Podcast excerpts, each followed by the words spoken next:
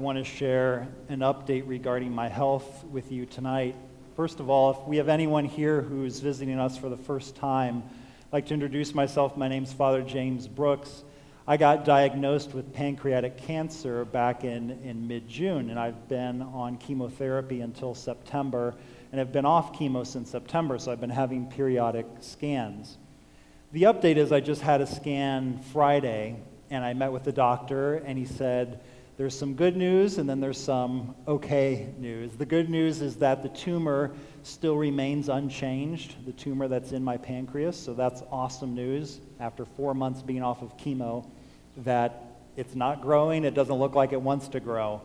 Uh, the other good news is that the left side of my abdomen, those cells that had spread there, those cancerous cells that were causing me problems, that they are still inactive after four months, that there's nothing going on there.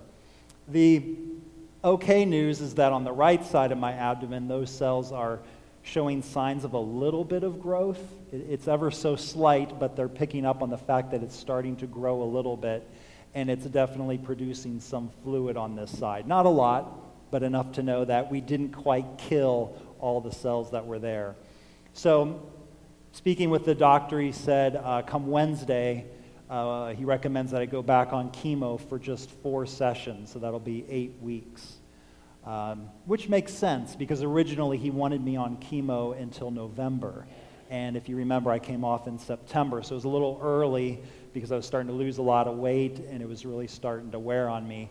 So it makes sense that we didn't quite get all those cancerous cells. So um, continue to keep me in your prayers obviously, you know, with all the great news, there's a little bit of me that says, gosh, that's a bummer. You know, it's like, that's not what I was praying for. It's not what I was hoping for. I was hoping that, you know, this is behind me. We're going to move forward, months of clean scans, and then a possible surgery to remove that tumor, and we're looking at cancer free.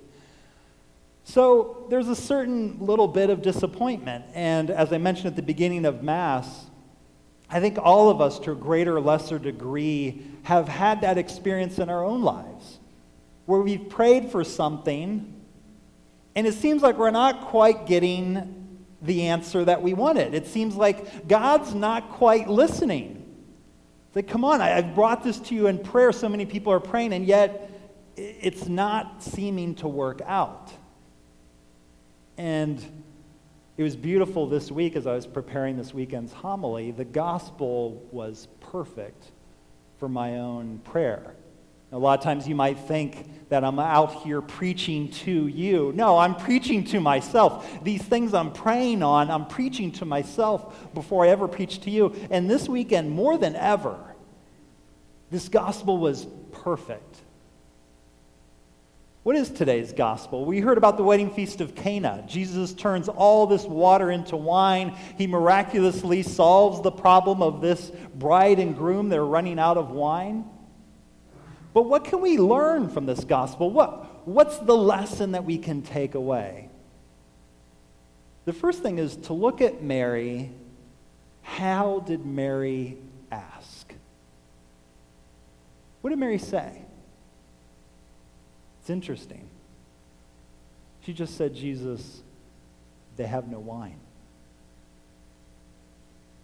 How often in our prayer, in my prayer, say, Jesus, this is my problem, and so I'm going to need this, and then I need this, and I'm going to need this, and please make it happen in this way, at this moment within this time frame. And in our prayer, and I don't know if you're like me, but naturally we just start going down this road and where our prayer, our crying out to God is we're telling him how he's going to fix it.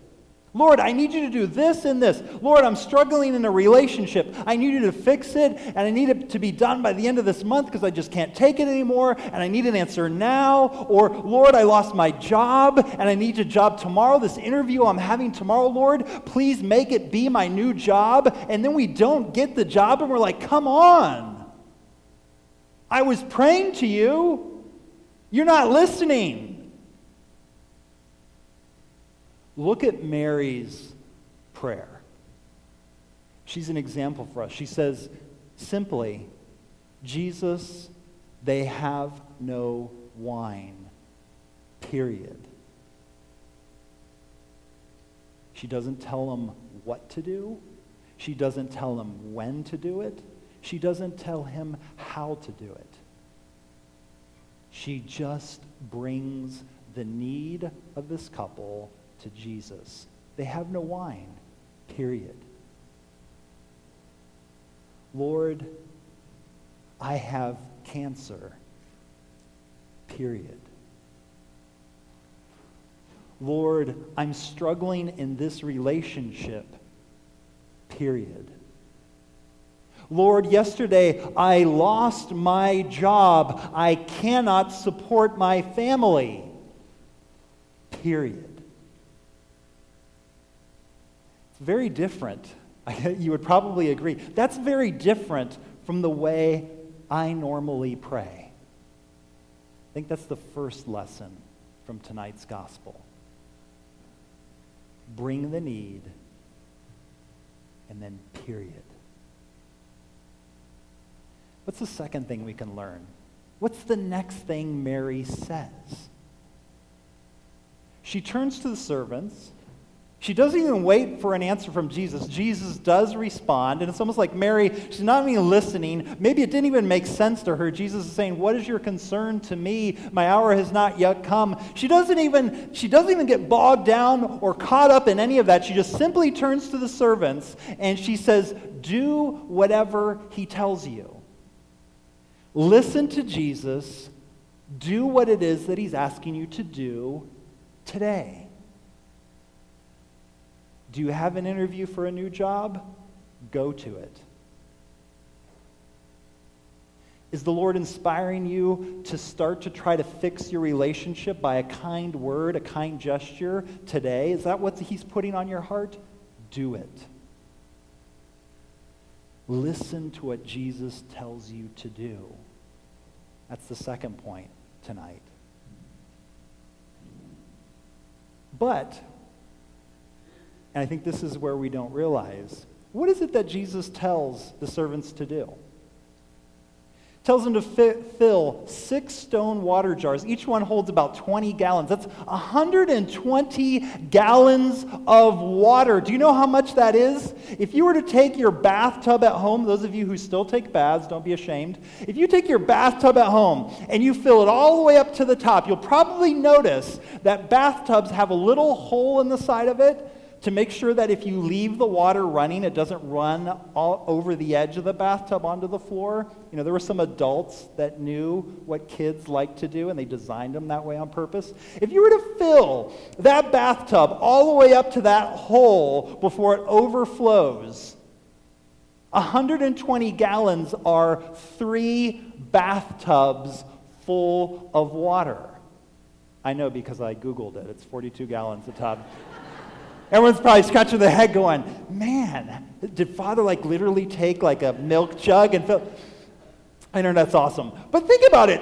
Three full bathtubs of water. These stone water jars, what were they used for? It says in, our in today's gospel, every detail is important. It says these stone water jars were used for ceremonial washings. They weren't meant for drinking. You don't drink out of your bathtub. You take a bath in your bathtub. These stone water jars were used for ceremonial washings. Jesus says, Oh, you don't have any wine? I'll tell you what you do. Go fill up 120 gallons worth of water for washing. Go fill up three bathtubs. And they didn't have a faucet back then, they did it pail by pail, bucket by bucket. You think you grumble? Imagine what those servants were doing we just need a little bit of wine. 120 gallons of water for washing? What does this have to do with the wine? This is absurd. This makes no sense. Sometimes the things Jesus asks us to do in answer to my prayer will not always make sense. Sometimes it's going to be absurd. You say, Lord, I was supposed to get that job. This makes no sense. And not only that, The next thing Jesus asks them to do when they're done filling up all these jars with 120 gallons of water, what's the next thing he asks them to do? He says, oh, You know what you do now? Take a little cup of it, take it to the head waiter who probably employed them, their employer. Take this little cup of water, take it to your boss, and tell him to drink it. That's like going home, grab a Dixie cup, go into the bathroom, fill up the bathtub with water, take a Dixie cup, dip it into the bathtub, and then go downstairs to your mom and dad and say, Here you go, mom, have a drink. He wouldn't dare. These things Jesus is asking them to do, just absurd. They seem absurd. They seem like they make no sense. These servants put their job on the line when they took that cup of water to the head servant. We read the gospel and we just all nod piously and we go, Oh, that's so beautiful. Oh, so touching, the wedding feast of Cana. These servants, they had faith even though it didn't make sense. They were doing crazy stuff. Why? Because Mary said, do whatever he tells you to do. What's the lesson for my life? In my prayer, do I simply say, Lord, I have cancer, period? Do I then say, Lord, what is it you're asking me to do today? Do I go back on chemo? I'm back on chemo. That's fine. Does it make sense to me? No, doesn't make sense. I don't see how that's getting, bringing me forward. You know, I'm going to feel crappy again and everything. But the Lord is telling me, all right, do chemo today. And here's the most important piece what's the result? More wine and better wine than they could have ever imagined. A hundred and twenty gallons of the best wine ever. It's not like this couple, this bride and groom, hadn't prepared for their wedding. They had prepared for the wedding. It was just the wine was running short. They were going to run out before it was over. They probably needed a few gallons to make it. Jesus Christ, what does he do? He doesn't give them a few gallons, he gives them 120 gallons of the best wine, three bathtubs full of the best wine. When I pray like this, Jesus will always answer with more and better. And you might be sitting there, and I might be standing here saying, I sure haven't seen it yet. And you know what? It's because we only see the here and now. God sees eternity. God sees the salvation of people's souls, people being able to enter heaven for all eternity. Sometimes we're asking for things, and what God is seeing is saying, hey, if I answer it this way, more people will get into heaven. Trust me on this one. This suffering, and it might last long in your lifetime, but he's saying your suffering will be the cause of many people to be turned towards me and to make it into heaven. The reason sometimes we don't trust is because we don't realize that God sees the whole picture. We don't. So, tonight, as we leave after tonight's Mass, the takeaway is in my prayer, just say what I need and leave it there. Lord, this relationship stinks period. Lord, I lost my job today, period. The second thing, do what it is Jesus is asking you to do. And the result will always be more and better than you could have ever imagined.